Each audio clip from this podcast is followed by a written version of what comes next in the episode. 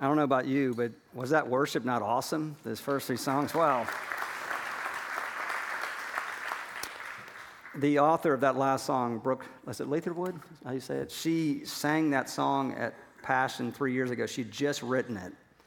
And she said, I want to play a song for you, and uh, I want to see what you think. And it was just uh, her on the top of a piano, and the lights were shining, and we got 70,000 people watching her. as She plays this, and she gets to the end of it, and the whole place is silent. We didn't know how to even react to something that powerful. This scripture I'm about to read, I think, has the same, even so much more weight, a cosmic, eternal weight, written in the second chapter, book of Acts, one you know well, but it has certainly changed my life. It is written to the church, all the believers devoted themselves. They devoted themselves to the apostles' teaching, to fellowship, to the sharing of meals, including the Lord's Supper, and to prayer. And a deep sense of awe came over them all. And the apostles performed many miraculous signs and, and wonders. And all the believers met together in one place and shared everything they had. And they, they sold their property and their possessions, and they shared the money with those that were in need. And they worshiped together at the temple each day. They also met in homes for the Lord's Supper, and they, they shared meals with great joy and generosity, all the while praising God and enjoying the goodwill of all the people. And each day, the Lord added to their fellowship those who were being saved. The word of the Lord. This uh, series I began back several months ago called Kingdom Come. Each week we're looking at the idea uh, and exploring that part of the prayer in the Lord's Prayer where we pray, Thy kingdom come, Thy will be done on earth as it is in heaven. And asking, what does that mean to live out the kingdom of God here on this earth? And this is really one of the grand themes of Scripture. We see this, this dichotomy take place over and over and over again whether it's in the Old Testament or certainly we find in the New Testament and absolutely in the book of Acts, this idea of the city of God versus the city of man. And I want to give a little history to this. Back in the year 410, so we're what, you know, 1600 years, when the Germanic tribes invaded Rome, Rome had not been invaded or sacked in nearly 800 years. It was unthinkable to people that this could have happened. I mean, the only equivalent I can say is imagine this week if an entire country invaded in America, how shocked we would be. That was the shock that people felt back at that time. And there were all kind of reasons for this. And Augustine, who I think is one of the greatest writers in history, one of the greatest Christians in history, wrote a book, I want to put it up here, called The City of God. I think it's his greatest work he's ever done. And he wrote a lot of great stuff. But in, the in the book, he tells why Rome fell. And he gives description that there are two cities, two waves, two paths of life that people will follow. Two cities. And each one of them go in the opposite direction. And I'll put the next one here. There it is the city of God versus the city of man. The city of God or the city of man is an earthly city. It's built around man's desires, man's wants, man's pleasures and it's built around almost the entire idea what will bring me the most happiness, the most pleasure. And Augustine says many times governments will build their entire existence on that idea what will bring me the most pleasure and the most happiness. And this people, the residents of the city of man, will really live their lives in such a way that live in the present and passing world without thinking about the next. But then Augustine goes into great, gosh, he's such a good writer, to great detail about the city of God and the residents of the city of God and those that one day will be in the city of God. And that city is built around the entire idea of the love of God and the love of thy neighbor and the love of each other. And it's never built on selfishness or advancing one's goals, but it's about penitence. It's about sacrifice. It's about loving people beyond what people from the, the, you know, the kingdom of man can live like. It puts a, an idea of just what we can be like, Augustine writes. And Augustine argued that Christians should always, always, our true allegiance lies there in the city of God. That's when it push comes to shove, that's where it's always going to lie the city of God, not the city of man. Why we are, by the way, he says, why we also reside in the city of man, knowing we're keeping our eyes constantly on the city of God. So he goes and he says, and I think this is right, this is where I'm going this morning, we should be the best residents, temporary residents, living in the city of man, always knowing where we are going, and that is the city of God. And he says, We're citizens of the city that has come, while residents in the city that is. And therefore, he says, You have these two different cities, these two different ways, these two different lives. And he said, Christians should not be shocked, okay, when people from the city of man resist people from the city of God. We're living in a completely different world, an alternate city, an alternate society, practicing and experiencing and feeling and captivated and electrified of just what the city of God is going to be like. So, in a real, in a real sense, this is the setting that Luke wrote into about the early church. So, Augustine wrote about it 400 years later. Luke writes about it right now. What did the people in the city of God, what did they look like? What were they doing?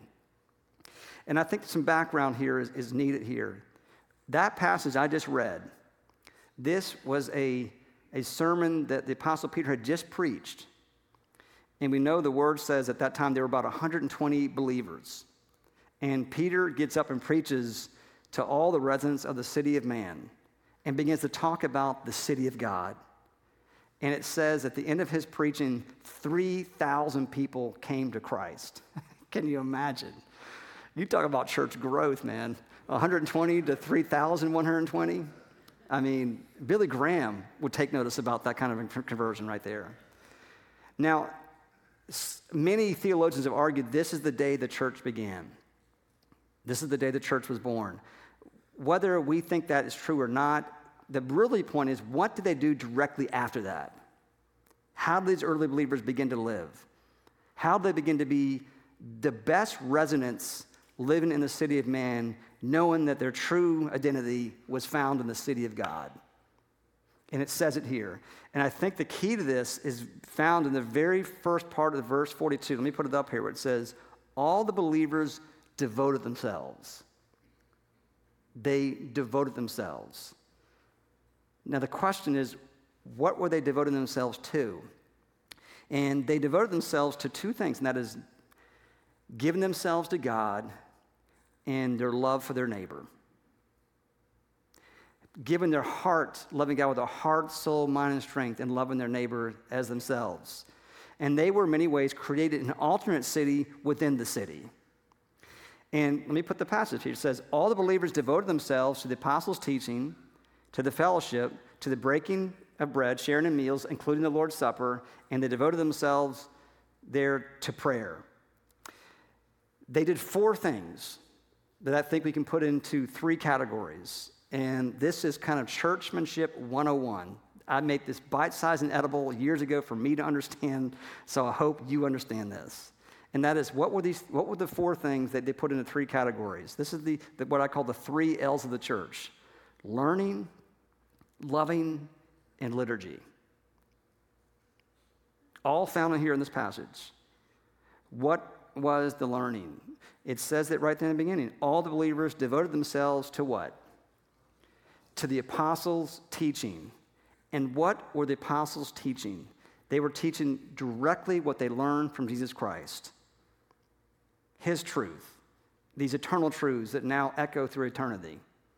And many people have argued, and I, I think erroneously many Christians have said this. If you, we, I've certainly said this over the years until I was corrected rightly, and that is that if we ask, what is the church's main goal? And a lot of people say it's to convert people. That's not our main goal. The Holy Spirit converts people. We are called to disciple people. because this is the language of discipleship. And just in case you think I'm making some wrong art, put the scripture up here. Therefore, Jesus says, Go and make disciples hmm, of all nations, teaching them to obey just some of what I've taught. He doesn't say that, does he? Of everything, everything I've commanded you. And there's a lot there. And what Jesus taught and what the apostles begin to pass on, what they've written in this book, are truths that are so great and so eternal that they really will last forever. And just here's a homework assignment for you this week. If you want some homework this week, just do this. Just go read Matthew chapter 5 through Matthew chapter 7. And then just try to go and live that out. Those, those truths that Jesus taught. And just how radical and how far reaching and how great these truths were. And let me just give you, let me just give you one of these, okay? How different this must have been. Uh, when Jesus talks about, I want you to forgive your enemy. Seriously? See, we've heard this, and we've, this has been preached for centuries. Imagine hearing this for the first time in the Greco Roman Empire. Forgiving people who violated you. And let me take this even a step further. Let's just say you can say, okay, I forgive you. He also says, I want you to go and be reconciled with people. Now, that's a whole other thing. I feel like I'm losing my mic here. Can you hear me now? All right, good. Uh, it's one thing to forgive people, it's a whole other thing to go and be reconciled to them. And yet, we see this was a mark of the early church that we see this in every place, in every part of society.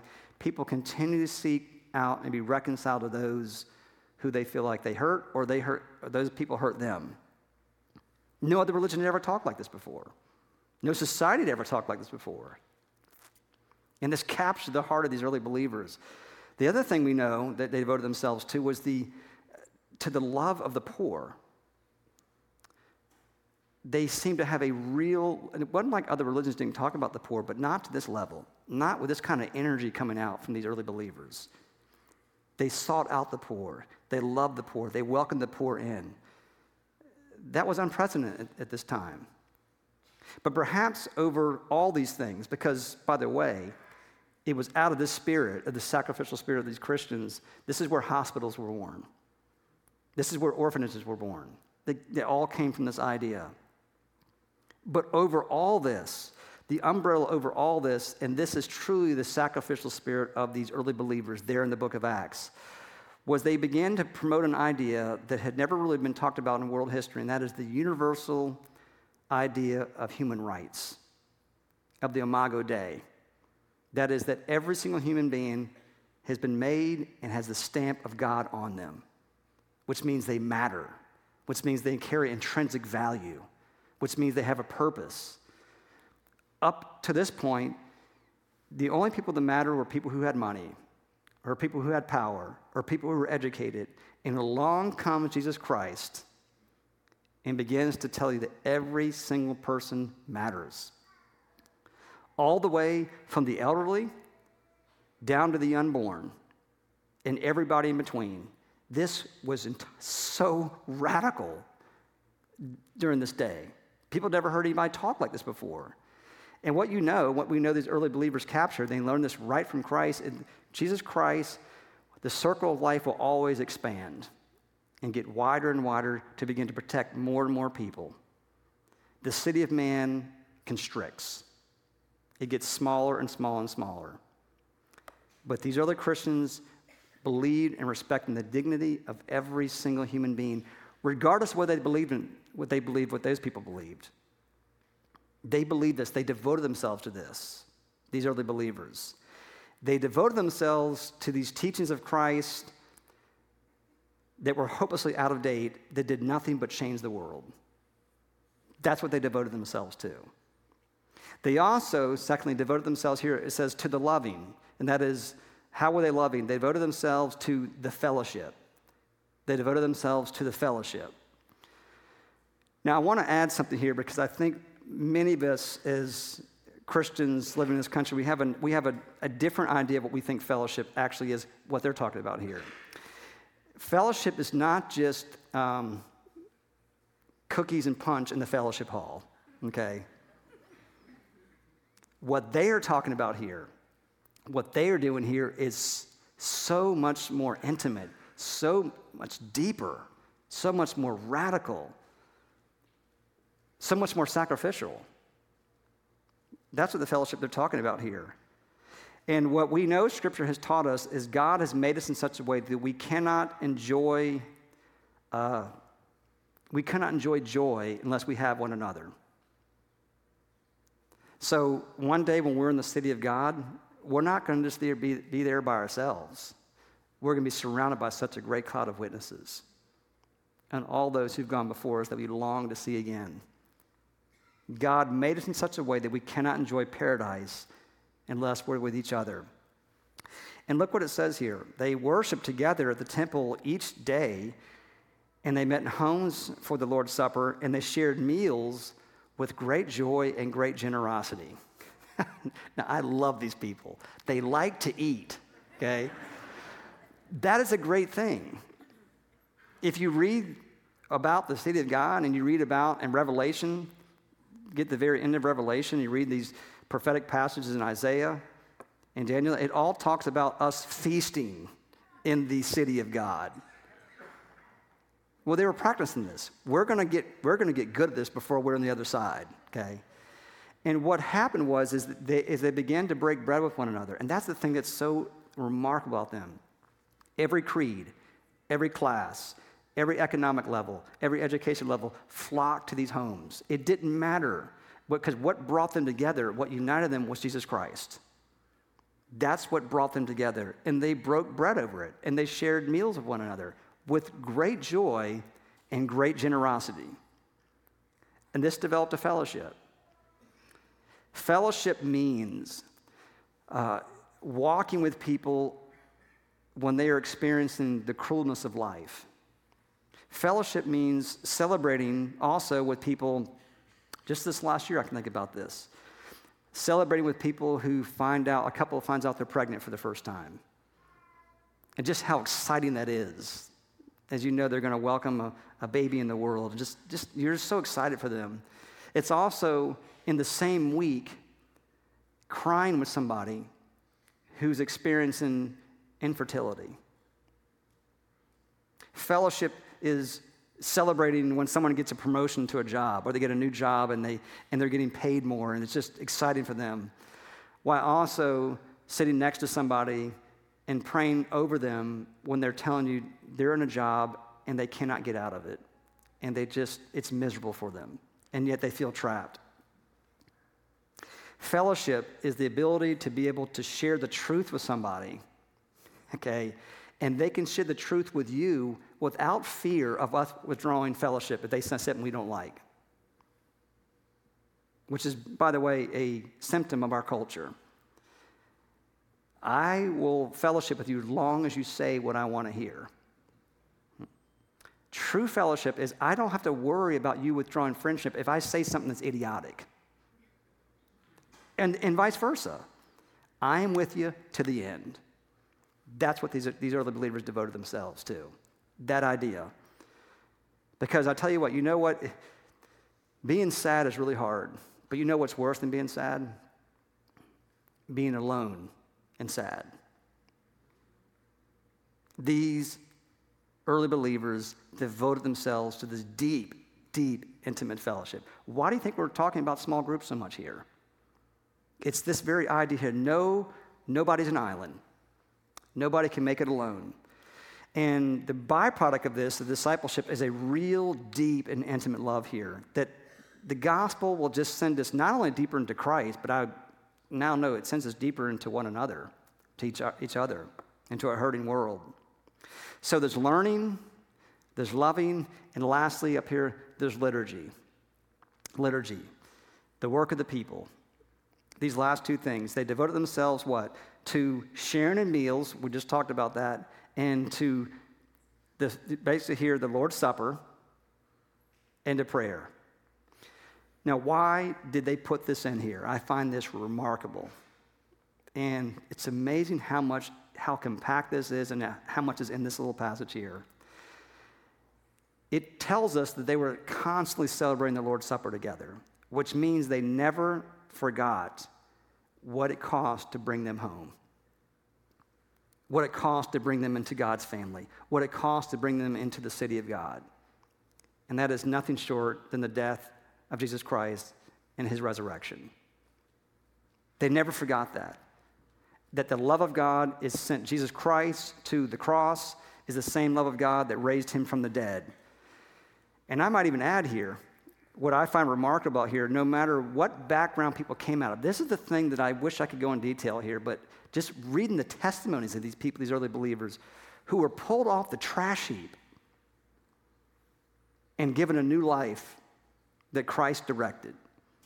And they found a place. They found a meaning. They found a purpose. That, that Christ washed whatever it did in the past. It didn't matter how bad it was. Christ washed them clean. And what I want you to know today, that is still true 2,000 years later. I don't care what you've done, how you've come in here. The only stories that matter are not the ones in the past. The only story that matters is born of His grace and washed and written in His blood. That is the only story that matters. So they devoted themselves to this idea breaking of the Lord's bread. And lastly, to prayer. To prayer. Not something that comes easy for a lot of us, okay? I'm not even asked for a show of hands here, okay? So, but here's what I will tell you this someone who struggled with this. I've just noticed just in the last year or two, that uh, you know how your prayer life will increase? This really is, uh, it's amazing this passage here. When you spend time with people and you fellowship with people and they begin to share what's on their hearts, your prayer life automatically increases.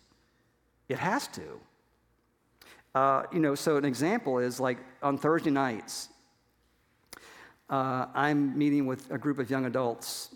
Almost everybody's in their, in their 20s and 30s. I'm the oldest guy in there by 25 years, okay? And, and just two weeks ago, we had a discussion about mu- good music, okay? And I'm like, they're like, 80s music? What are you talking about? Like, I said, have you not heard of U2, REM? Who's REM? What? And they begin to share their music with me. I'm like, now that music is nothing but garbage. Okay, let me tell you some. but it led to a deeper discussion.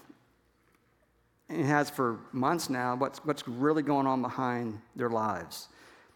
And we are now keeping a notepad of each other of what we're going through and what we can be praying for about. That would not have happened if we weren't getting into real fellowship and studying what the apostles wrote down and the breaking of bread, sharing meals of one another. I want to close with this idea. Uh, we have a very, very old letter written, gosh, 1800 years ago. The, the author is somewhat of a mystery. There's been a lot of ink spilled on this, a lot of people have written about this, about who it was. But what he wrote, I find absolutely fascinating. Uh, what most scholars believe is there was a man who was associated with the Roman Emperor Marcus Aurelius. So, if you've ever seen the movie Gladiator, remember the, Richard Harris plays Marcus Aurelius? Aurelius could not figure out why Christianity was growing so quickly. He, it just didn't make any sense to him because he's very much the city of man. And he's looking at these, other, these Christians and he's like, first of all, they don't have any money, they have no political power, they have no education, and yet it's spreading like wildfire. Why? I do not understand this. I do not understand what's happening here. And so the man who was his tutor when he was younger goes and spends time with Christians, we believe, and he writes a letter back to Marcus Aurelius explaining why Christianity is spreading so quickly. And you talk about capturing what the church believed and what it taught. Listen to this. I want to just walk through this slowly here. Christians, let me put it up here. Christians pass their lives here on earth, but look where it says their citizenship lies in heaven, the city of God. They live on their own land, and yet they live as aliens. They live as foreigners. They share a common table, but they do not share a common bed. Now, what what they mean, he means by that is that Christians opened their homes, they were, had incredible generosity. It didn't matter what you believed, they brought, it was a common table that brought everybody and all the common people in. So they were incredibly generous with their, what they had. But look what it says here, but they did not share a common bed, meaning they had a very, very high sexual ethic. Meaning you were not sleeping with somebody unless you were married to that person. You think I cannot imagine how foreign this was back at that time. About as foreign as it is now. Okay. So they were generous with their belongings and stingy with their bodies. They shared a common table, but they did not share a common bed. They love all people, and yet they seem to be hated by all people. They are treated outrageously, and yet they behave respectfully. That is missing among the church. If we are not treated right, we act outrageous sometimes. When they do good, they are attacked. And when they are attacked, they do good. They obey the prescribed laws, and yet at the same time, they surpass those laws by how they conduct their lives. They are short of everything and yet they seem to have plenty of everything. So Diognetus writes, Aurelius, at the end, this is why Christianity is spreading. These beliefs, these ideas that come straight from this book, this should be exactly after what they were after. We should be the same thing learning, loving, and liturgy. Let's pray. Lord, we pray as a people of God this morning as we come uh, as a common people here to sing of your great love for us, Lord. We pray this morning that we may again recapture the sacrificial spirit of those early believers who devoted themselves to these truths of eternity that have now changed the world and echoed down through eternity. We pray this morning, Lord, that we once again, as we leave here out into the world, the city of man, we may be the best residents of this city, knowing where our true citizenship lies.